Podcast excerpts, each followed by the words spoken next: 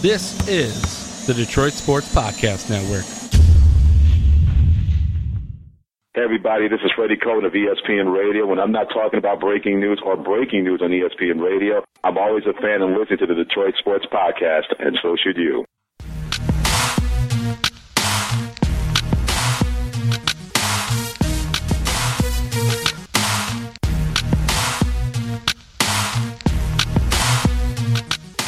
Thanks, everyone. Welcome to another edition of the Detroit Sports Podcast. This is our one on one special podcast where we get a chance to invite those that we find fascinating in the world of Detroit sports, have a chance to get their story, get some inside info regarding the work that they do. And Josh Katzenstein, friend of the podcast, you've heard him on previous editions, joined us here in the Sterling Heights studio. Welcome, Josh, and I'm glad you came. Yeah, thanks for having me we do this podcast where we just kind of get some background information of those working in sports, whether it be in radio, whether it be in print, whether it be media. I love doing this podcast. I get a chance to talk to those working in the field and getting some exciting news and doing doing some great work. Did you always think that you would work as a reporter growing up? I don't know, and uh, I must say though, I, I, it feels weird being on this side of the table, but. Uh, I, I always wanted to do something in sports. Ideally, that would have been uh, the first baseman for the Atlanta Braves. But since that fell through because I'm unfortunately uh, Jewish and, for that matter, not athletically gifted enough, in high school, I just sort of uh, started looking at you know the idea of becoming a, a, reporter because I was the kid whose you know parents like whenever I'd watch sports, my parents would always just be like, "Oh my God, he said exactly what was going to happen or exactly what the commentator said." So I always wanted to, you know, be Al Michaels or something like that. But then, you know, I worked on the newspaper staff for two years in in uh, high school. Uh, you know, just the journalism class or whatever they called it. And then uh, when I got to college, my sophomore year in Minnesota, I joined the paper staff there. Spent a year doing like local news. You know, what businesses were coming to uh, campus and and things like that. And then I moved to sports for my junior and senior year. And then really, I mean, after my junior year, working, you know, I was the sports editor of the Minnesota Daily, but I, I also covered the football team, covered the men's basketball team. So I got a chance to, you know, see what it was like to be a full time reporter, basically, even though I was still going to class. And at that point, I realized, you know, that this was something that I was passionate about. I really thought that, you know, I could, uh, you know, find a career in at a newspaper, even though, you know, obviously there were questions about the future of the industry. But you know, I got an internship at the Detroit News after my junior year of college uh, on the sports desk. Then after I graduated, they brought me back to the city desk. So I, I turned that into a full time job, spent a year doing that. And then they brought me back to sports. And now I've been there for four years. And um, it might not be exactly what I had planned, but it's definitely worked out so far. So growing up as a kid, you grew up where? Um, I was born in New Orleans. Um, and then when I was about eight years old, uh, moved up to Minneapolis. So uh, it was way too cold. It was January when we moved, and uh, apparently I'd only seen snow one time, but I didn't remember because I was so young. So I remember. I mean, I'll never forget when we were driving up to Minnesota. Uh, I think we got to like St. Louis or something, and I said, "Mom, what's that white stuff on the ground?" And little did I know that when we got to our house in suburban Minneapolis, there would be like six feet of that on the ground because uh, was it winter of '96? Yeah, winter of 96, 97 was one of the worst in Minnesota history. And apparently we had just missed like all the 60 below days, but there was still plenty of snow on the ground. So uh, that became a big part of my life moving forward. What were your early sporting memories of, of events that you go, wow, whether it be a shocking loss or a great victory? Who were your teams growing up and what were some of your early sporting memories? See, I hope, no offense to you, I, I kind of hope too many people don't listen to this because I've sort of kept that under wraps um, just because I think people know that I'm not a big like Detroit sports homer by any means. Um, just because I didn't grow up here, and I think that helps me do my job and and be unbiased for the most part. But um, growing up, I was an Atlanta Braves fan because I was in New Orleans, which I mean, the Braves are the team of the South. They were on TBS, so I could always watch them, and they were really freaking good, man. Like, I mean, Greg Maddux, Tom Glavine, John Smoltz, Chipper Jones was always my guy. David Justice I was a big fan of David Justice and uh, Fred McGriff. Obviously, I mean those teams were loaded. Um, and then I actually went to preschool with Bobby Hebert's son, so naturally a Saints fan as well. Um, and then you know I liked LSU uh, football. For some reason, I liked Florida football too. I think it was because of Steve Spurrier. And then uh, there wasn't a basketball team. Um, oddly enough, I liked the Charlotte Hornets because one of my like childhood friends moved from New Orleans to Charlotte, and there wasn't a team in New Orleans at the time, so I started cheering for the Hornets. And then they moved to New Orleans after I was already in Minnesota. So I kind of like the Timberwolves because Kevin Garnett was amazing, obviously. Uh, Stephon Marbury back in the day. Uh, you know, Latrell Sprewell. I mean, they, ha- they had some really good teams when Flip was there before he came to Detroit, obviously. And then um, hockey, oddly enough, I was actually a Red Wings fan growing up because I was actually just talking about this. I was on the Sports Cave yesterday, and Darren McCarty was on, and they're talking about the alumni game, you know, this week in Denver. And and they were asking me like, Josh, you didn't grow up around here. Did you know about that intense rivalry? And I'm like, yeah, of course. Red Wings were the best team on NHL 99 and N64, so I always played as the Red Wings. So started liking the Red Wings. But hockey was never my thing. I was more of a basketball guy in the winter, uh, even though I lived in Minnesota because I just never got over, um, you know, my distaste for the cold weather. And and it seems odd to me that you would take a perfectly good building and put a sheet of ice in it. But uh, outdoor hockey is definitely fun, and uh, I'll play a little bit. Broomball was a big fan of broomball in college too. But um, trying to think, it, I mean, nowadays, like the more I cover sports, it, it's harder to be be a fan. Honestly, just because once you're in there and see how the sausage gets made, like I just watch sports differently now, and it, it's kind of frustrating. Do need to give a shout out to my Golden Gophers though, because I went to Minnesota and uh, big upset against Maryland last week. So we'll see uh, if that means anything. I'm sure it won't because they had a really bad year. But hey, a win is a win. Now, being a baseball guy and a fan of the Atlanta Braves, what stance did you take? Now, I know they won the division so many years. They were the class uh, in the National League, but they only won that one title. So you have people who will say, well, the Braves were great, but they maybe should have won more. Or were you just like, you know what? I got a team that can compete night in, night out, and can be, you know, atop the division, has a chance each and every year. What was your take on those Braves back in the 90s? Well, I mean, that was it. I, I mean, it was really appointment viewing with that team. I mean, just because, I mean, people here think about the Tigers and, you know, when they had Verlander and Scherzer, but I mean, they basically, they had three Hall of Fame starting pitchers. They had a couple Hall of Fame hitters. And I mean, they were just a, an amazing team to watch. And it was incredible that they were nationally uh, broadcast pretty much every night. So, I mean, I loved it. And I mean, it obviously sucked that uh, they didn't win it more titles. Um, when they lost to the Yankees, uh, it, my parents are both Yankees fans, so that one was tough for me. But uh, I remember watching one of those games at a friend's house, and his dad got us like pizza. And then after the Braves lost, we watched the X Files, which is a really odd memory. But uh, that that's one I, I, didn't answer your question about um, sports memories, but that was definitely one of them um, going to a Saints game at the Superdome, going to a Vikings game at the Metrodome. I was never a Vikings fan, oddly enough. A lot of Lions fans seem to think that I am just because I grew up in Minnesota and they think that, oh, he must, you know, like the other team in the division. But my mother uh, hated Randy Moss, hated Randy Moss, would not let me like anything about Randy Moss because uh, the one, I mean, he, he had a couple off field things where, you know, he ran over that, uh, there's a street cop that he ran over with his car and then, you know, he talked about, you know, he'll pay her, he'll shake it up. You know, you, you know, we all know. So that was sort of off the table. Although I did run into Randall Cunningham once at the airport with my grandmother and we were in an elevator and she like nudged me to say something. So that was a good early memory. Then actually I saw the Braves play at the vet uh, in Philly, which was a good one. I got Ryan Klesko's autograph that day. So um, that was fun. And then uh, another baseball one. Watched Ken Griffey. I was waiting for his autograph at the Metrodome after they played the Twins, but then he like raced off in some, you know, black like suburban or some some big SUV with all tinted windows so you couldn't see him and I, I was disappointed, but it was still cool to be that close when you're younger, you know. As a young kid in high school, college, did you do a lot of reading? Did you follow the sports in the newspaper back in the day? Yeah, I did. Like I said, I I didn't really think about working for a newspaper until later in high school and, and really seriously until I got to college. So, I mean, I read the paper. I mean, you know, we were a cultured family, or at least attempting to be a cultured family. So it was there every day. And, you know, I'd, I'd always just pick up the sports section basically and, and see what was going on. And uh, Minneapolis has one of the best papers in the country. The Star Tribune's really good.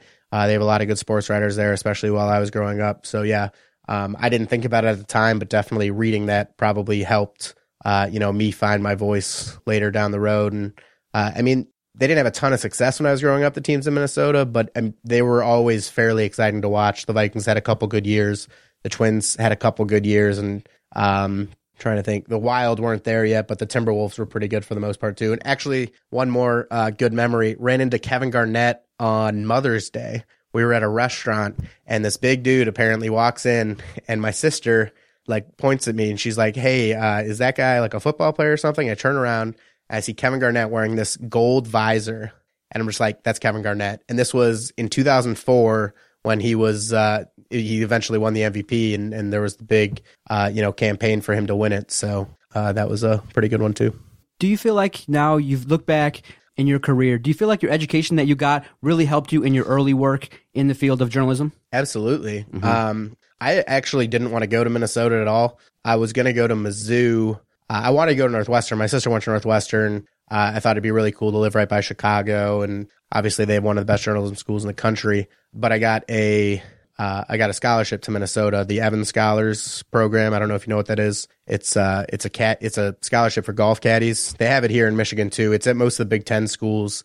Uh, it's a if you caddied at least two years and meet the financial and uh, educational requirements, you can get a full ride. So at that point, once I got that, I, I didn't really have a choice, and I went to Minnesota. But it, it ended up working out perfectly because, uh, like, really, my last three years of college, and, particularly as a junior and senior, I had two amazing professors that worked in the field for a long time. One was Chris Ison, who worked at the Star Tribune for a while, won a Pulitzer Prize there, uh, uncovering uh, corruption in the St. Paul Fire Department. They were basically just they, they were just doing all this arson, burning up these houses, and then collecting the insurance money, you know, through back channels. So, uh, you know, learning from him was great. Paul McEnroe was another long time uh, reporter uh, at the Star Tribune. He was actually still working while he was a professor.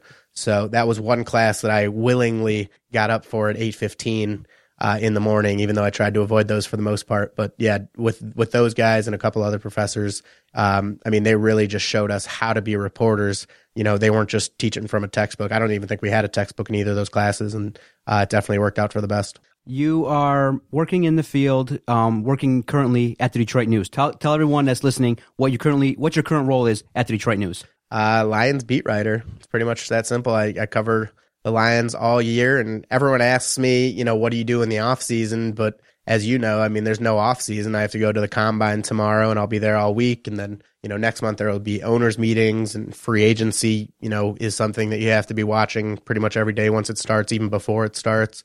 And then the draft, uh, I mean, between the combine, and the senior bowl, that basically takes up, you know, two months of the off season and then off season workouts start, training camp starts. So, I mean, yeah, it's a, it's a full year uh, duty what's interesting is that you did an internship at the Detroit News. You didn't take the job right away after the internship. Talk about your experience in uh, the Detroit News as an intern. What kind of roles did they have you do? What kind of experiences did you have as an intern?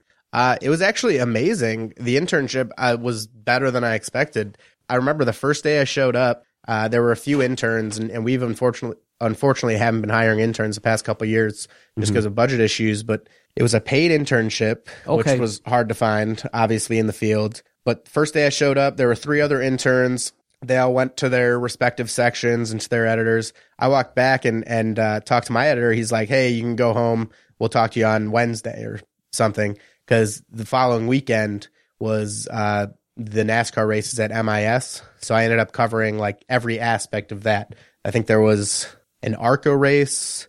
Uh, then there was like a nationwide race, maybe. And, you know, I ended up talking to Brad Keselowski, a bunch for that. Obviously, at the time, this would have been 2000, summer 2010. So he was still just cutting his teeth really on the bottom tiers of NASCAR and ended up getting, you know, really big. But I followed him around not only at uh, MIS, but uh, he had some events that summer that I came out to, I think in Sterling Heights, uh, you know, around his hometown. And, and then after that, like, and that weekend, it, it's really hard. I, I ended up covering Lions training camp a bit, some Tigers games, uh, you know, I did some stuff with the colleges, Michigan, Michigan State. Uh, I did like state softball championships, but it was really hard to forget that first weekend because it was so clear immediately that they just wanted me to be a reporter. They didn't, they didn't treat me like an intern at all.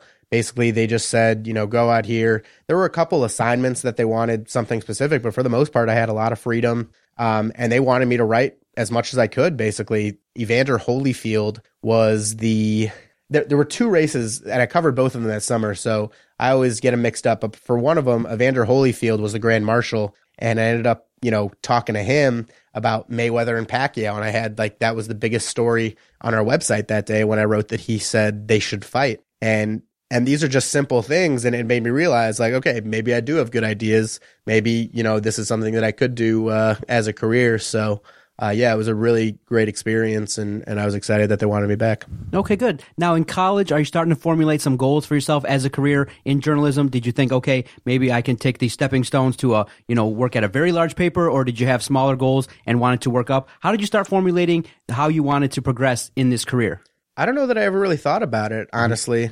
I was fortunate that I was working at a really good college paper. Uh, people don't think about it. it. It doesn't come up now, but one of the years that I worked there, our paper was uh, the best college paper in the country, according to the Society of Professional Journalists. So, uh, I mean, it was a really great experience. We we operated like a lot like a normal newsroom, like a, of a big paper, uh, at least from my experience so far, because it was all student run. You know, we all had to come up with our own ideas. You know, I was editing pages, other other students were designing everything, and we had to come up with new stuff every day. I mean, it was a daily, you know, five days a week paper uh, in college, so I mean, it was a lot of hard work. And then uh, in my head, I always wanted to work for a big paper, obviously, or, or a magazine or something. But you know, once I got the internship at the Detroit News that that summer before my junior year, or the summer after my junior year, I applied for like a, a hundred different newspapers, just looking for any opportunity. And the Detroit News was the only one that got back to me, oddly enough. So took that and ran with it. And then once I got that experience, then I started doing uh, more with the Star Tribune in addition to my work at the Daily, uh, I did some. I, they had a, a class. It was a practicum class where you were basically a student intern. So uh, for the first uh, semester of my senior year, I wrote a lot about prep sports for the big Minneapolis paper, and then second semester they basically had me on as a full time freelancer covering the uh, Minnesota women's basketball team. So between those experiences, I felt like I was ready to you know go to a big market and, and contribute right away. And then, you know, I got the chance to come back to the Detroit News and I ended up spending a year on the Metro desk, which was obviously much different than uh, what I'd been doing in sports. But as I as I said, you know, that experience uh, with those professors really prepared me for that. Now, a lot of people who listen and download this one on one podcast are younger people who are just maybe working in the field or are interns or are those who are just very new to uh, the field of journalism or sports media. What advice would you give those that are young, that are maybe just beginning or are in internships to help them maybe avoid some mistakes or to help them to be the best journalist that they can be? Okay, the best piece of advice I ever got was to listen. Just listen. Uh, I was talking to Dan Wetzel, I'm sure you know well, um, and lives around here. Fortunately, you know, I've gotten to uh, talk to him a few times. He's one of the guys I, I respect the most for sure uh, incredible columnist at Yahoo and, and great author too. But I was talking to him and he was telling me the story about how he was, uh, you know, covering the Olympics and he was at a press conference with, I think, the women's uh, soccer team. And I don't remember exactly what was said, but he said, you know, one athlete, one of the one of the women said something and everyone just sort of ignored it. But then he like brought it up, and it ended up being a, a much bigger story once he he talked to her, uh, you know, either later that day or the next day or something. And really, like since he told me that, I've started to you know do that in my work uh, because you know there are a lot of times where Jim Caldwell will just answer a question, you know, and, and put a few different things in there, but everyone will focus on the immediate, you know, whatever the big news is. Whereas uh, I think one particular example of this was uh, when his first year, uh, he was talking about uh, low cost for high cost for low living. And I like asked a couple players like what he meant by that. And I found out that, you know, every day or every week, maybe Caldwell does this slideshow where he shows, you know, different athletes who have gotten into trouble and, and what the consequences ended up being. And, and I, it might not have been a, nearly as popular of a read as anything about Calvin Johnson or Matthew Stafford, but I thought it was a pretty interesting story, and and and that's whether it's a small interview or especially a press conference. That was the advice there. Um, just you know, because a lot of things get overlooked in press conference settings. But other than that, I would say just write. I mean, the best way to get better as a writer is to write. Reading helps too, obviously, but I think you know the best way to to find out how good you can be is to actually do it and then to find people who you respect to uh, get critiques from because like i said those two professors that i had in college i mean they were i was already working at the college paper so they were really hard on me and i really appreciated that so don't be scared to talk to your professors ask them uh, to help you out, and uh, the good ones will. So definitely do that. Now, after your three month internship, you now start working as a freelancer, which is an opportunity for you to kind of go do your own thing and able to maybe shop around your work and potentially cover the things that you wanted to do. That's not actually how it went. So uh, after I graduated, I did the freelancing while I was still in college. Okay. And then after I graduated, I got an internship back at the news on the Metro desk, though. Okay. So I was I was really worried that I was going to be unemployed and and you know working as a freelancer after college, but uh, things worked out for me because um, the news brought me back. Um, oddly enough, I had a friend, one of my uh, college friends who worked on the college paper with me. He actually turned down that internship uh, because he had just gotten done with another one. And then after he turned it down, they called me. So I spent three months on the Metro desk, and then they hired me full time. So didn't have to spend too much time as a freelancer, thankfully. Yeah, I, I- was going to say, I was going to ask, you know, did you start to feel a little bit of pressure? Because coming out of grad school for me, I waited about six months in terms of applying and looking for situations. And so after a while, you're like, okay, I got a degree. I feel like I can, I can, I can do the job, but it's just that patience you need maybe just to get that first job. And that first, I, people always say that first job is always the hardest one to really kick off your career. Yeah, no, I was nervous actually. I graduated without a job lined up. Um, so yeah, that's my head was on the freelancer thing. I was actually so I didn't really have like a traditional job at all growing up. Like I never worked at a restaurant or anything, but for some reason I always thought I'd be good at it because I caddied for nine years. So I have decent social skills. Like someone actually told me this, and and it's weird because uh, when I was younger, I used to talk a lot. But now, like that, I've gotten older. Like I try to just like you know stay in the background a little bit, which is why it actually works out better that I work at a newspaper as opposed to TV. I always I, my plan was if I couldn't find a job in journalism, just to tend bar or be a waiter at some fancy restaurant, and then freelance where I could. But uh, I think it was like ten days before the internship started that summer that they called me and said that I could come back to work on the Metro desk. So luckily, luckily my uh, my bartending skills will have to wait. I'm not a journalist. I didn't get, I get trained in it, but I'm very fascinated in the field of the of the job that you're in.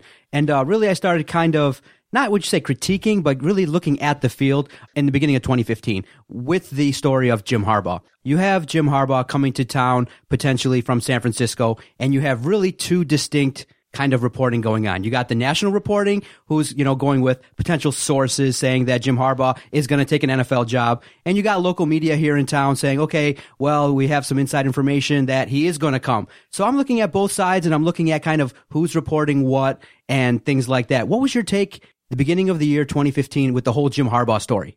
Well, I was one of the people who thought there was no no way he'd be coming back to Michigan. Um, and that's not just because a lot of national NFL reporters were reporting that. I just thought that when you get a job as a head coach of the San Francisco 49ers, you're never going to leave it. And based on what he had done his first three years with that team, I couldn't envision any way that he would get fired, you know?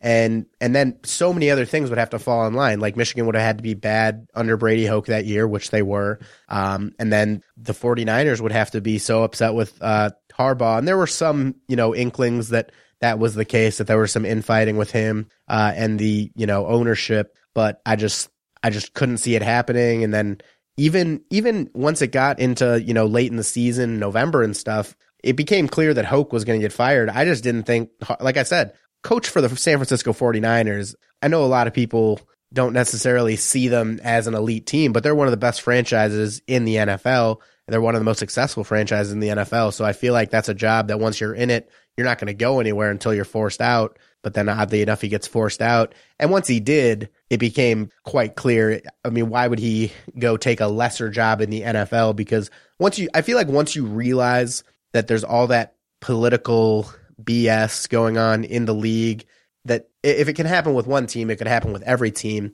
And I feel like in college, there's just as much, you know, political stuff going on. But I think as a college coach, you can control it a lot more. And there are a lot more people that are worried about pleasing you as opposed to you pleasing them. And so I think it made a lot of sense for him to just come back home, as it were, as opposed to going to Miami or whichever, you know, openings there were at the time. Yeah, and so in terms of coverage, though, you know, you can see some of the national guys were relying on sources. Yeah, yeah. What's been your experience with sources and source reporting? Because on my end, okay, you look at it and you go, okay, I understand that this is an information business, but people have agendas. People have, you know, you know, sometimes the the information gets changed as it's being reported. Have you had pretty much a good relationship with your sources? And do you believe that source reporting is a viable option nowadays because of there's so there's such a vast array of information that sometimes if a source is wrong, you're putting your credibility on the line. Yeah, absolutely. Um, and that's why I try as hard as possible not to use sources. And that's something that I was taught in college. I mean, you should only use anonymous sources if it's really important and if if it's a big enough story that it warrants it, basically. And it's so funny because I feel like from the moment I heard that as an idea, everything just got thrown out the window because you see people report things according to sources that are like already out there as public knowledge. And it's like no like what do you like you don't have to say sources after everything. And if all of your sources uh, refuse to put their name on something i feel like that's a problem. So i have a big issue with the way a lot of national reporters handle things. Now i respect a lot of them. I mean a guy like adam schefter he's never wrong um, there are plenty of other, you know, national NFL reporters that are never wrong. I mean, for the most part, I mean, Jay Glazer, if he if he if he reports something, it's always right. Adam Caplan's a guy I respect a lot, uh, also at ESPN.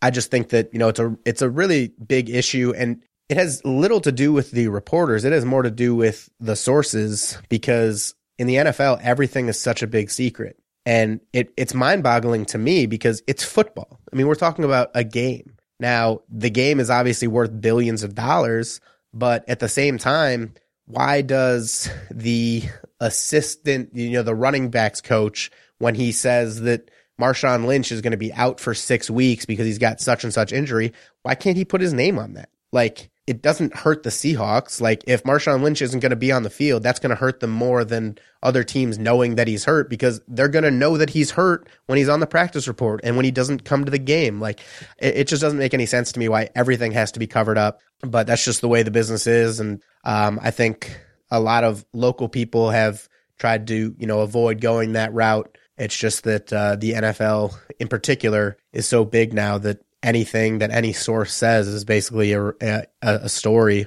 But yeah, you, you sort of just have to know who to trust when you're building sources. And and really, I don't I don't quote a source unless I know they're right. That's my thing. And I've gotten into trouble. Like I broke that um, that Joe Lombardi was fired um, back in in October, and that's a thing where if I don't report it, I know one of my competitors is going to. So I tweeted it out, and then immediately I got a call from my editor saying like, "Hey, you can't tweet that unless you know, you tell us who your source is. I'm like, yeah, but my source is right. So back off a little bit.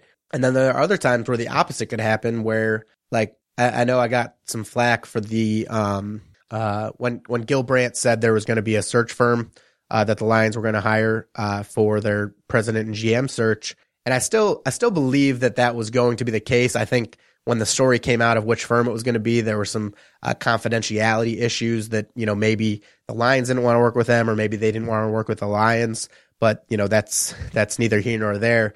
But when that ended up being wrong, I could say, well, Gil Brandt was wrong. You know, not that that makes me feel any better for writing a story that ended up not being true, but it's not like it's my sources who are anonymous. It's not like I was reporting something or making something up someone was willing to put his name on it and he was wrong. But there are so many times where these anonymous sources are wrong and then nobody knows who's wrong. And, you know, you basically look at what happened in Philly. There was all this stuff about Chip Kelly. You know, every day there's a story Chip Kelly's doing this or DeMarco Murray's doing this or LeSean McCoy's doing this. And then they're all calling each other liars when really it's these anonymous people and, and you just don't know who's saying it. So it's frustrating for me, but uh, it's just part of the game. I was going to ask about some challenges in your work, but and you also led me into another aspect of your work. The biggest relationship that a reporter has is probably with his editor as well, in terms of you know making sure that you guys are working together and that maybe you don't take some things personally if some things are maybe edited in a certain way or you're given constructive criticism. What's been your relationship like with your editors, you know, so far in your career? Uh, it's been really good. So how does that process work? I mean, you sub, uh, how, what's the how's the process work where you submit your article to the paper and it gets into print? Well, basically, I'm in constant communication with my editors, um, and that was the case, uh, you know, on the Metro desk. You know, when I was in the office, you know, we'd just be talking all the time. And um, now that I'm in sports, I don't go into the office as much, but you know, I'm always on the phone. We're exchanging emails.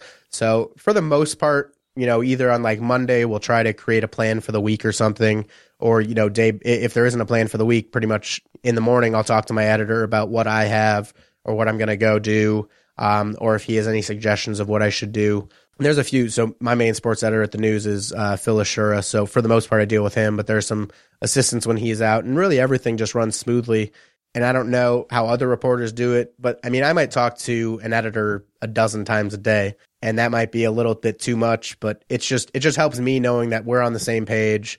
And then you know, if anything changes, whether it's a story change or if something that I was writing has become a bigger story as or not as big of a story, it's just important to keep them updated. And then if for some reason, you know, my story is not going to run or, you know, like a lot of times something will happen where I go to Lions practice on Thursday and I had this plan of the three stories that I'm going to write. And then Jim Harbaugh says something.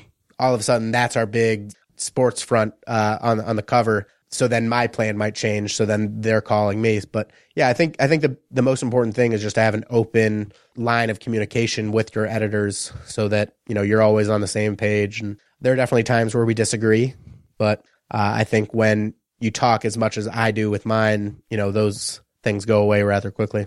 You start off at the Detroit News. Are you around the time when where, there, where there's the internet? Yeah. Okay, and so now you see that not only is there you know the, the ability to get information from the newspaper, but now you're starting to see a little bit more coverage on the internet. And now, sitting here in 2016, there's so many more websites out there that provide information. What's your opinion on blogs and other types of information that sometimes are trying to cover sports, trying to give opinions, and also trying to you know you know generate revenue or do those, those type of things? Uh, first of all, I should say on the uh, the editor thing, I think the internet is a big reason that we talk so much because mm-hmm if there's a story that breaks, I have to get something up there as quick as possible. So I have to make sure that they get it. Sometimes they'll call me to make sure that I heard about it. So um, that's one reason. Uh, you know, the internet is definitely a big part of uh, how we operate on a daily basis, and it has been really since I've been in the field, um, which I think was probably fortunate for me. To your question, it's hard to say because there are a lot of good bloggers out there, and there are, frankly, there are a lot of journalists who have become bloggers and, and gone off and, and started their own thing. I think for me, there's an issue with, and it's not just sports blogs, it's blogs about pretty much everything. And, and that's one, maybe it's because I work, you know, on MetroDesk. Like, I don't really disassociate like sports news and, and regular news. I think it's all covered the same way uh, for the most part. But my biggest issue for blogs is that there are a lot of people out in the public that can't um, decipher. Yeah, they can't decipher between what is a news story and what's a blog. And now there are definitely a lot of, I don't want to say a lot, but there are definitely some reporters and some outlets that get a lot of things wrong. Again, not a lot, probably shouldn't say a lot, but there are, there are plenty of trained journalists that get things wrong or, you know, stir up phony stories and things like that. But I think for the most part, when it comes from the New York Times or the Washington Post, you know it's going to be accurate. And I'd like to think that's the same case with the Detroit News and the Detroit Free Press. But when someone is just stirring stuff up on a blog, you could post pretty much anything you want. And then if you have a following, people are going to believe it because it seems like it's coming from a credible source when really it's not quite as credible. Now, like I said, there are plenty of good blogs. There are blogs that I read all the time. I mean, look at Deadspin. Deadspin was effectively a blog when it started, but you know, they they built a following and uh, now I think it's probably one of the more trusted outlets in the industry. And that's been the case with a bunch of blogs. I just think that it's definitely dangerous that people have such access to all these blogs. And I think the bigger issue, and I really I should have said this from the jump, before there wasn't access to all this stuff. There were when, you know, in the 90s, you would get a newspaper delivered to your door. Maybe you'd get a newsletter uh, from, I don't know, a writer you follow or something interesting. And then you'd get magazines. And that would be the news that you read. And you know that it was all from credible people. Then, you know, you'd go out and you'd talk to people and you'd hear other things that were just rumors. Now those rumors are on the internet for everyone to read and they're like like you said, it's hard to decipher between, you know, what is news and what's rumor. So I think that's the biggest uh, challenge with blogs. But yeah, that that got kind of long-winded. And uh, the challenge is sometimes, and the reason why I kind of looked at blogs too is that you have you know guys like Bill Simmons who are the rare individuals who start off a blog, work really hard at it, but are really talented, and they build a following. So now you have a lot of other people thinking, okay, I can be a journalist when they haven't gone to school. They haven't, you know, really learned the, you know, the ins and outs of the business. And so that's why I was fascinated with your opinion because you got a lot of people who are not trained reporters trying to do this thing and really kind of some are getting successful and I don't think you have to be trained as a journalist mm-hmm. to be a journalist. I just think that when you've worked at a newspaper and once you once you learn how to be a journalist, you don't you don't have to go to college and get a journalism degree by any means. I, I know a lot of people that say a journalism degree is the worst degree you could get to be a journalist.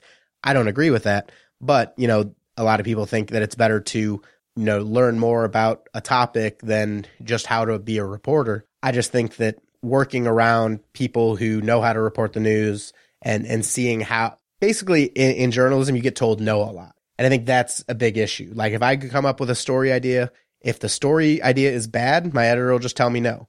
I've written stories and maybe the sourcing isn't good enough or maybe it isn't a, a big enough trend. Whereas if I was working for a blog, there's no one there to tell you no. It's basically just up to you and you can just post whatever you want. I think that's the big problem. But yeah, a guy like Bill Simmons, I'm a big Bill Simmons fan. I know uh, a lot of people might disagree with that, but I, I have listened to his podcast for years. Read him, obviously can't read him now, but I read him more, you know, back in the day. Not quite as much um, anymore. Really, since since he switched over to Grantland, and I, I love Grantland, but his this is a perfect example because his content just got way too long once he got to Grantland. It's like he was his own editor, and so now he had no filter, and and that's really what we're talking about because you need a reporter's best friend is his editor because he's going to tell you when you're writing too much, when you're not writing enough, when you need to talk to more people. And with a blog, when you don't have that, it's hard, uh, you know, to be sure that you're doing everything the right way and producing the content the right way, producing the facts the right way.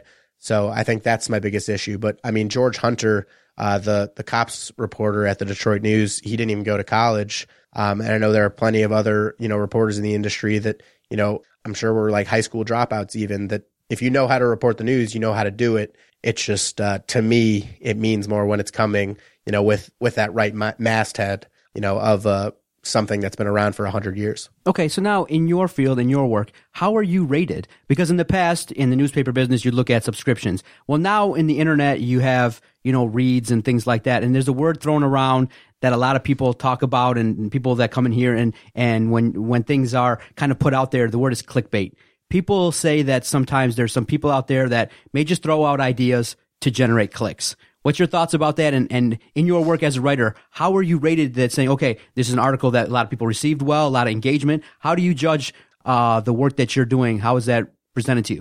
It's a good question. I'm trying to think. I don't know if I've had a performance review really, like a sit down, you know, let's uh, circle the four out of five or whatever. I think for the most part, it's, it's at least at my paper, it's a combination of it's not clicks first. Like, I mean, by any stretch, because there are a lot more things. We do some slideshows, but if we really were all about the clicks, we'd do a lot more slideshows. There are plenty of websites that do that. Um, but I think it's a combination of, first of all, just presenting good stories, being accurate. Accuracy is really the most important thing in a newspaper, or it should be. And, you know, if you're running corrections all the time, then you're not going to be in the field very long. So accuracy, um, ability to meet deadlines is hugely important, especially now uh, with the internet, because being first shouldn't be the most important thing, but for a lot of people it is. And it, being right, as I, that's why I mentioned accuracy first. But if you can be right and be first, then I mean that's exactly how you win the game. Uh, beyond that, uh, clicks do matter, obviously. Um, but I don't have, I've never had an editor call me and say I'm not getting enough clicks um, it might just be that I'm fortunate enough to cover a sport and a team that is going to generate clicks no matter what I do. I mean, I'll never forget opening day two years ago for the Tigers. Matt Stafford gets engaged. That's the number one story on our website. So I've been lucky that I haven't had to, you know, no one's ever said that I'm not getting enough clicks. So I think I do get plenty of clicks. But yeah, clickbait is an issue. But at the same time, like, I don't know. I, I think it's an issue because it's a buzzword more so than it's actually a problem it's it's a problem when it's wrong. If someone writes something that's wrong, like we were talking about the sources before, you know, if it's wrong or if it's faulty in any way, that's the bigger issue. But when you look at a newspaper 10 years ago, look at page two of a sports section, there's all these rumored stuff. You just got to fill the page. So I don't know that there's a big difference between page filler and clickbait stuff. It's just that it's easier to access that now. So are you able to maybe if you had an ego, look to see how many people are reading an article that you put out? Yeah, I could. Okay. Um, I do like at the end of the year, like you know, we get stuff. You know, here's our highest, uh, you know, re- most read stories, most read, you know, things like that. Um, and I get them every day, but I just to me the metrics don't matter, and that might be really cliche to say, but it's more important for me to write good stories. And and I'm fortunate enough that you know if I do find a feature that I can sink my teeth in, I can't do it as much as I did a couple years ago. Um, when I was the like number two guy on the Lions beat, you know, I, I couldn't, you know, now if I'm, uh, if I'm working on a feature and, and Calvin Johnson retires, like I gotta, you know, worry about that for a week. But that, I think that's the good thing. Like, I think the best story I probably wrote last year was a, a feature on, uh, Glover Quinn. And that might have gotten like five comments on our website compared to, you know, something I wrote last week. Mike Mayock talking about the defensive tackle talent in the NFL draft that might be 10 times as popular, but it's not as good of a story. But I'm just glad that I still have the opportunity to write that because, you know, people always say if you touch one person or, or something along those lines that, you know, you've, you've done your job. So I don't know if that's uh, exactly the case, but it's definitely important to put out good stories more so than just the clickbait, as it were. Yeah. What's been your favorite story to write or present? Oh, or some of your same, or, or if you don't have the one or some of the more important ones that you can recall the most important story that I wrote was when I was on the Metro desk, and and oddly enough, uh, a few of the most important stories I did, and and maybe that's just because I haven't had the opportunity to write like a you know obviously things happen with like Titus Young and stuff, but you know maybe there just haven't been you know the scandalous stories that you would expect. Uh, so when I was on the Metro desk. Uh, I don't know if you remember, there's a 101 year old woman who got evicted uh, in Detroit a few years ago. So Channel 7 broke that and I was uh, you know, the GA guy that day, so I went out to the house and, you know, talked to the son, things like that. And then over the course of that next week, you know, I kept talking to different people and I talked to a guy who worked at HUD and he told me uh the end of that week, he said, you know, we promise that we'll get her back in her house. So then I was covering another assignment, oddly enough, um, it was the death of a three year old girl who died in a fire where uh, the fire department, they the family thought didn't come on time. It was on the east side of Detroit. And when I was there one day, someone told me that the woman, uh, Texana Hollis, uh, who had been evicted, was still not in her house. And this was uh, maybe it was like six months later, maybe five or six months later. So I called, you know, my guy at HUD, and you know, basically he said, yeah, she's she's not in there. Went by the house. She was still living with this, you know, woman who she knew through church that was uh, taking her in. So it ended up being a story about federal government lies to evicted 101 year old woman. And I mean, it was a huge story, man. It was like one of the top stories on, on Yahoo after it got picked up by AP. Tyler Perry called this woman offering help. Someone from Afghanistan called offering to help. And then eventually Mitch Albom ended up buying her house uh, through his foundation and, and, repairing it so that she could move back in. But uh, I mean, you just sort of saw the the power that a newspaper can have. I think a lot of people forget, you know, that because you're not holding the paper nearly as much, so you don't have that morning coffee experience of, you know, spitting something out of your mouth because such a big story is happening. But uh, yeah, it, it, was. I didn't set out to help this woman, but it ended up being uh, that that's what happened. So I mean, that was definitely the most impactful story I had.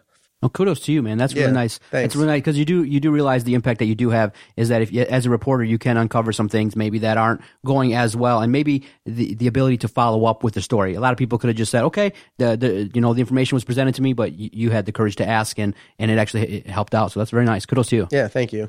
Um, I'm trying to think of other ones in sports. Like there have been a bunch, like none that stood out. I wish I had some like award that I could fall back on, but um, I mean, just a lot of them, or even in college. Like I got to do, I, I freelanced for the Frozen Four because after my internship, my junior, the summer before my senior year, during my senior year, Michigan hockey was in the Frozen Four in St. Paul. So I got to cover that for the news, and they ended up making it to the championship, and it was it was incredible just to write stories about that team, uh, you know, all weekend, and then uh, at, after they lost in the championship, I think it was to Minnesota Duluth. It was either Minnesota Duluth or North Dakota. I don't remember. I don't like either of those teams because I went to Minnesota, but I talked to Red Berenson, you know, in the locker room for like 45 minutes after that. And and as like a 21 year old, like those are really neat experiences to fall back on. But yeah, best stories. Like, I mean, that one really stands out. I really enjoyed writing about Lawrence Thomas when I was still in uh, college, when I had an internship and he was at uh, Detroit Renaissance.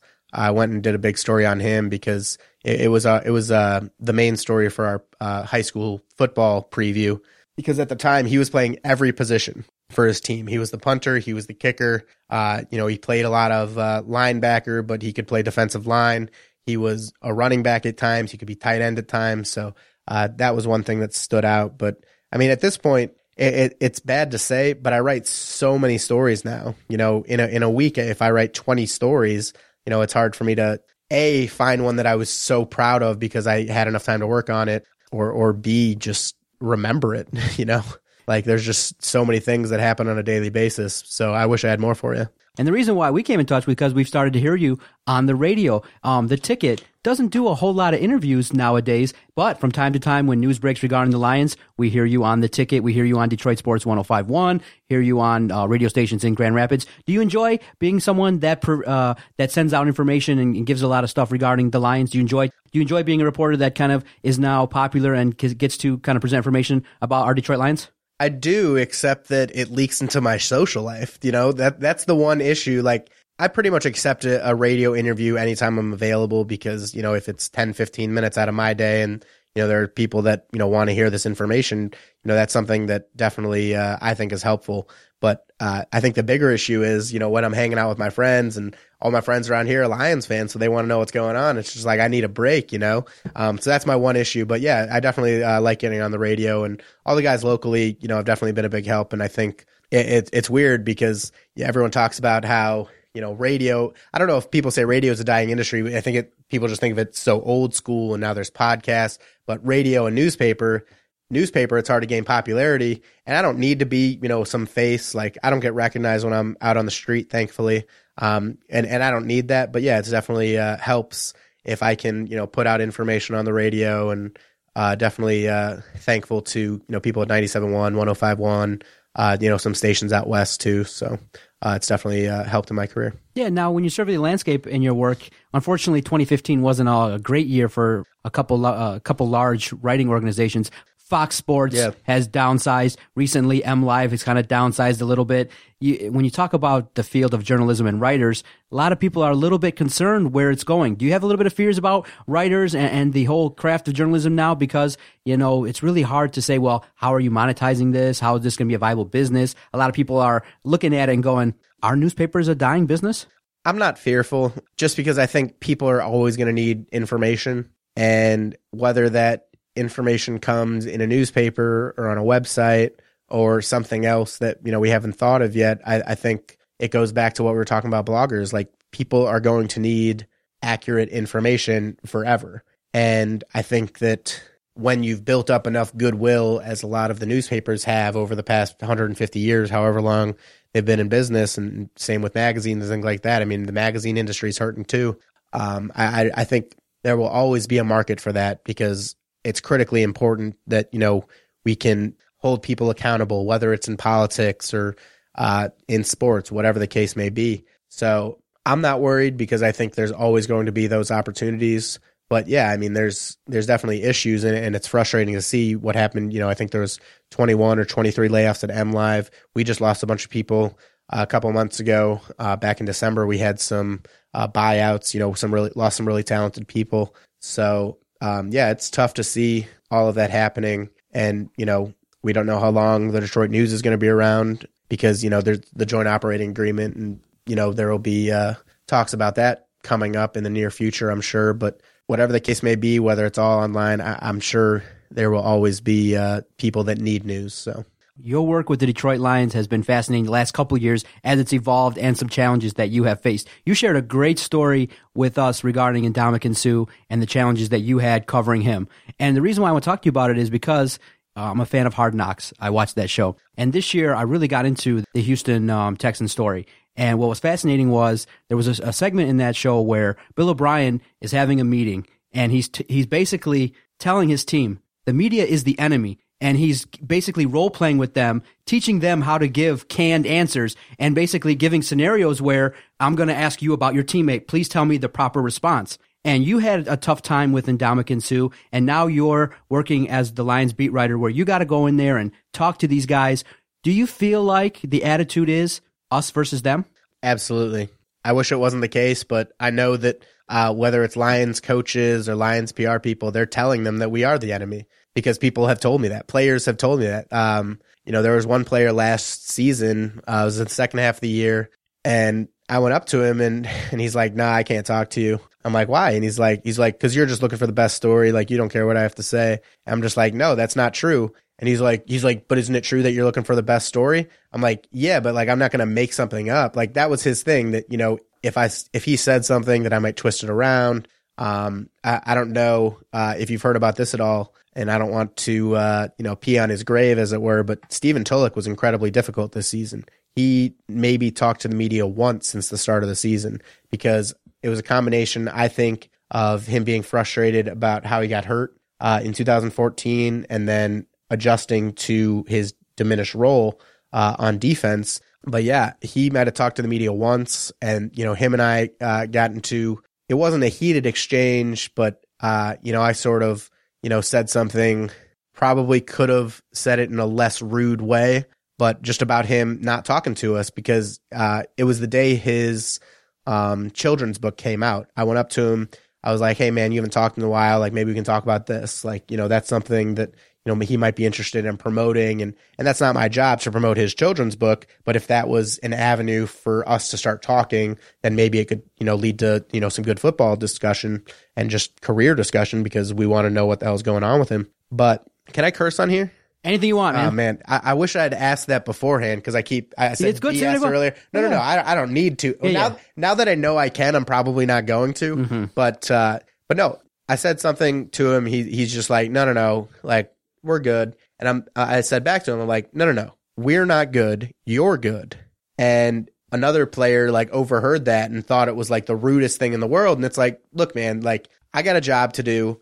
I understand if you're frustrated about some other stuff and and if there's a reason you don't want to talk, but I think one of the biggest problems in at least sports journalism is that there aren't open lines of communication because we are viewed as the enemy. So if I write something that's wrong and, and God forbid, I want to know about it. I want to know why it was wrong, what was wrong about it.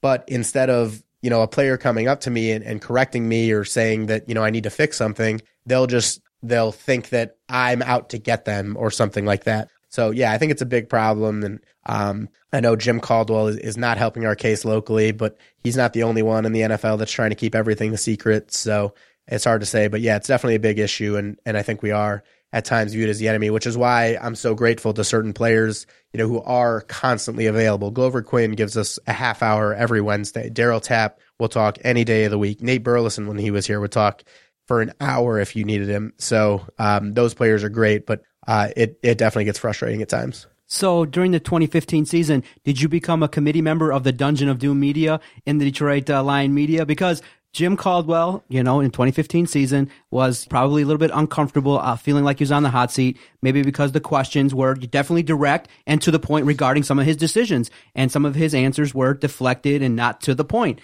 And he comes out and he says, you know, this this vibe in here is like the dungeon of doom. Did you maybe take that a little bit personally, or did you did you how did you uh, receive that when he said that in the press conference? I didn't take it personally because I know that I've said worse things about him uh, behind closed doors. So, and I'm sure he said worse things about me behind closed doors. So, uh, I didn't take it personally. And maybe it helped that I wasn't there because uh, that was right after the London game, and I was fortunate enough to stay in Europe after that. So, I remember, you know, getting back to uh, the place where I was staying and you pulling up Twitter and seeing the Dungeon of Doom, and I just laughed because a we're not the Dungeon of Doom. Uh, we're just doing our job, and even though I, his point, I think a lot of people immediately said, "Well, you're one and seven, so the questions are going to be hard," and that's definitely part of it. But his overall point was that we've been so negative really since he got here, but you got to earn the chance for everything to be positive. I've written a lot of positive articles about this team, even when they were losing. You got to find ways to balance everything out. I just thought it was odd that he said that, and really, I think it it hurt him more than it hurt us, you know, because people, whether from Twitter or just being a reader or listening to the radio, I think a lot of people make up their minds about reporters, whether they're negative, positive, whatever. Um, but I think when you see that a coach maybe can't handle that pressure, and I think a big a big reason he said that was because you think about where he's worked before. He worked in Indianapolis, and for his entire 10 years there, Peyton, besides last year, Peyton Manning was the quarterback. So there was never anything negative to say. Then, you know, you go back to when he was at Wake Forest, he's in Winston-Salem. Like that media is not going to be incredibly hard because Wake Forest is the biggest thing in town. Uh, you know, he was at Tampa Bay for a year, um, Penn State when Joe Paterno's there. So maybe he just hadn't experienced, you know, what it was like to be on a team that had only known losing, that had a rabid fan base. And I think that's the bigger issue than anything that A, he didn't know what it was like to be in a town where there was going to be that negative um, I don't want to say uh, you know purview, but uh, there's definitely expectations are high here because people have always failed to meet the expectations. So I think everyone's skeptical immediately, and that's actually what Rod Wood said uh, when he was on the radio. That you know until we prove something, I would be skeptical too. So I think that's maybe something Caldwell that he didn't understand, but uh, at the same time, I don't know. Yeah, yeah. I'm just going on and on. Yeah, yeah. So teams are trying to control the message a little bit more and more, and athletes are trying to regain control too. Now you see Derek Jeter starting the Players Tribune, where you got content there. You see, you got these teams that are running websites, DetroitLions.com, and things like that. Do you find it difficult to continue to do your job, knowing that potentially you might not break as many stories, or that you may not be given as much information as other reporters who are working with the team directly, or now athletes who want to just put the message out themselves? Uh, yeah, it's definitely a problem. And I'm trying to think, there's not really, I'm torn on the Players Tribune. It's definitely frustrating. And, and I can't imagine being like a Mets reporter and asking Matt Harvey questions point blank. And then one, the next day he's answering them all in a Players Tribune article. But, you know, I have to deal with that in a, in a similar way with DetroitLions.com because there are players who would rather talk to someone who's only going to ask them softball questions as opposed to someone who's going to ask if they got in trouble off the field and things like that. Like, I mean, just look at, you know, the way uh, that website wrote about, you know, the pursuit of Ndamukong Suh. Like, the in the entire season uh, before he was a free agent, everything was amazing. Everything about Suh was incredible. And, and a lot of it was warranted. He had a great season. But, I mean, it, it was such a clear thing to me that they were just trying to bring him back. And then the other thing that really frustrates me is that, you know, they'll say, uh, someone told like a player told detroitlions.com it's like i say that in a story when someone gives me an exclusive. Like you know if someone told the detroitnews.com a breaking story like that's when you say like that that's when you brag a little bit. When i'm talking to a coworker like if i'm talking to if i talked to i talked to wojo earlier on the phone i don't tweet out like you know wojo told detroitnews.com that's exactly what it is. Like they're coworkers. Now you know tim twentyman i don't need to name him by name but anyone he talks to who works for the Lions is his coworker. And mm. obviously they have different jobs, but when you say according to sources and your sources are your coworkers, it just doesn't make any sense to me. And that's something that is definitely uh, a frustration. I try not to think about it as much, but yeah, I just try to do good work and break stories where I can because between the team wanting to build their brand on their own website and you know all these national reporters breaking stuff with the sources as you said.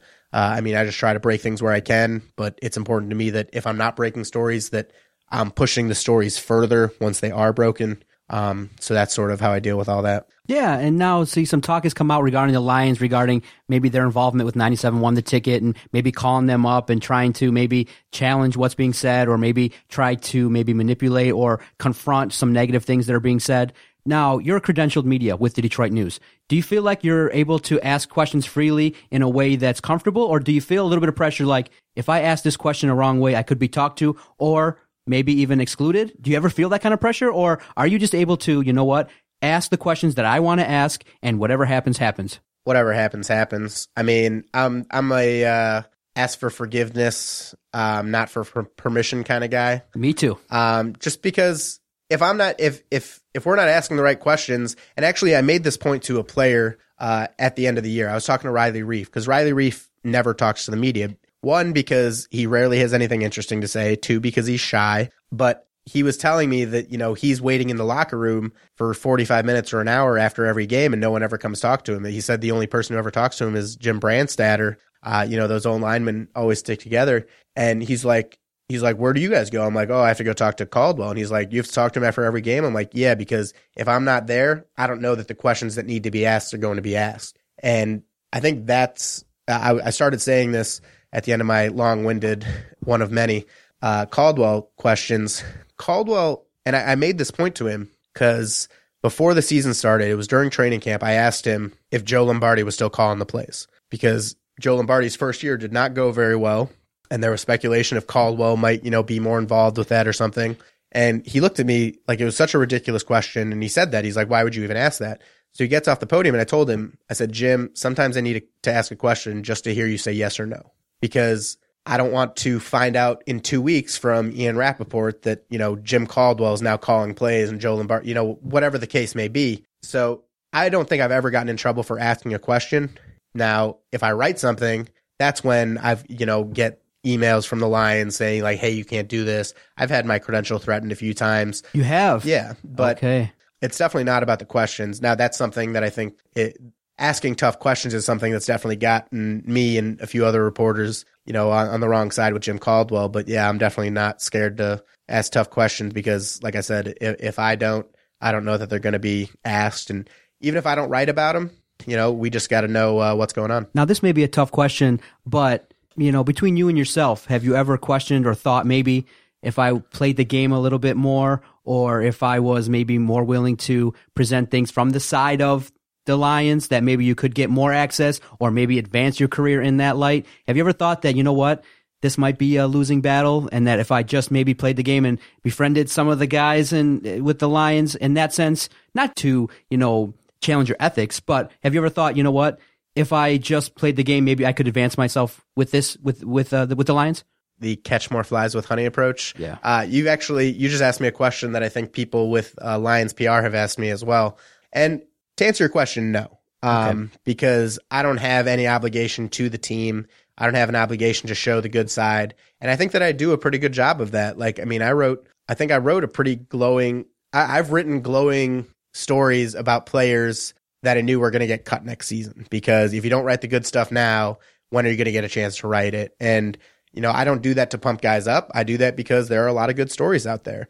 And, and that's the bigger frustration with, you know, us being treated like the enemy because I do just want to go in and find good stories. I don't care whether those stories are about good things or bad things. I just want to find a good story.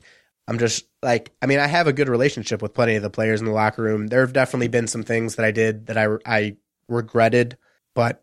So what you're saying to me is that the, someone from the Lions PR has kind of said, Hey, if you kind of ease up a little bit, yeah. we could pot- potentially yeah, yeah, do yeah. something with you. Well, no, no, no, no, no. Oh, okay, not okay. that. Okay. okay. So yeah, yeah uh, my initial response should have been that I never see it from that perspective because okay. I don't think there's anything to gain. Now, when you're building sources, it's definitely important that, you know, you can, you know, befriend them in some ways. You don't have to be friends, mm-hmm. but, you know, if you can relate to them, that's the best way to develop sources.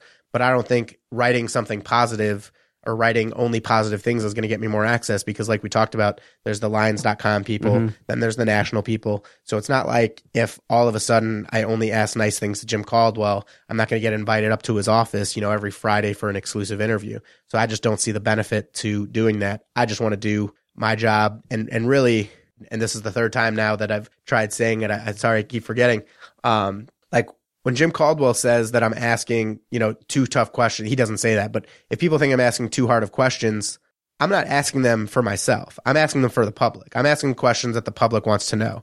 Because if the public wants to know why George Winn got a handoff at the goal line when Joique Bell is standing on the sideline, when Ameer Abdullah is standing on the sideline, they don't have a chance to ask that. They could tweet it to George Winn, but George Winn's not going to respond. So I have to ask Jim Caldwell that, or I have to ask Joe Lombardi that. I have to ask Teryl Austin, you know, what went wrong on the Hail Mary. And just because they don't give up, they don't give a good response or they don't give any response, that's their right. They're totally entitled to do that. But someone has to ask that question on behalf of the public. And really, that's the most important thing that we as journalists can do. And I think sometimes that gets forgotten because people think that I'm just out there doing self serving things, but that's just not the case. Josh Katzenstein. You can follow him on Twitter at J Katzenstein. He's a good follow. He's a good reporter. You can read his work, DetroitNews.com. Covers the Lions. And the reason why I like having guys like Josh in here is that he gives it to you straight I believe that he covers the lines in, in a fair way possible. And that's the number one thing you can ask for a journalist is to be fair and give us some good coverage. And you've been a friend of the podcast. I appreciate you coming in, sharing some inside knowledge regarding your work. And uh, we always get the guests out of here on this one question. You got four tickets. You can go to any sporting event, any venue in the world. You can take three people with you, dead or alive, friends, family, athletes. What event would you go to? What would you like to watch? And who would you take with you? Oh, that's tough. I'd really like to go to the World Cup, honestly. Uh, but I don't know if I'd rather go to the World Cup than the Olympics. Honestly, I'm into so many different sports, man. Like, I, I played a lot of tennis growing up. I played a lot of golf growing up. You know what? I think it has to be the Masters. And I would just bring three of my buddies because I have a couple friends that every year, you know, apply for the Masters lottery and then they never get it. So I'd bring my friend Billy, my friend Kevin, and then if my friend Justin ever listens to this, he's going to be upset that I didn't include him because uh, you know they all we all hung out together in college. But I feel like I got to bring someone interesting. That's tough. I'm looking. I'm looking at a wall full of Detroit stars, so that's not really helping me out. I think it would have to be Chipper Jones, man. Mm-hmm. He was always my favorite athlete. Like I'm thinking about this way too much. So you know what? No, Greg Maddux, because I think as much as I'd like to hang out with Chipper Jones, the stories I hear about Greg Maddux are just incredible. So I'd go to the Masters with two of my friends and Greg Maddux, and I think we just have a ball. Thank you for coming in, sharing your stories one on one on the Detroit Sports Podcast Network. Josh, I appreciate your time. Yep. Thanks for having me. And uh, sorry if uh, too many of those questions went long. No problems at all. I always say when you're having fun, time flies. We blinked, an hour and 10 minutes just flew by, man. Perfect. See everybody next time on the Detroit Sports Podcast Network.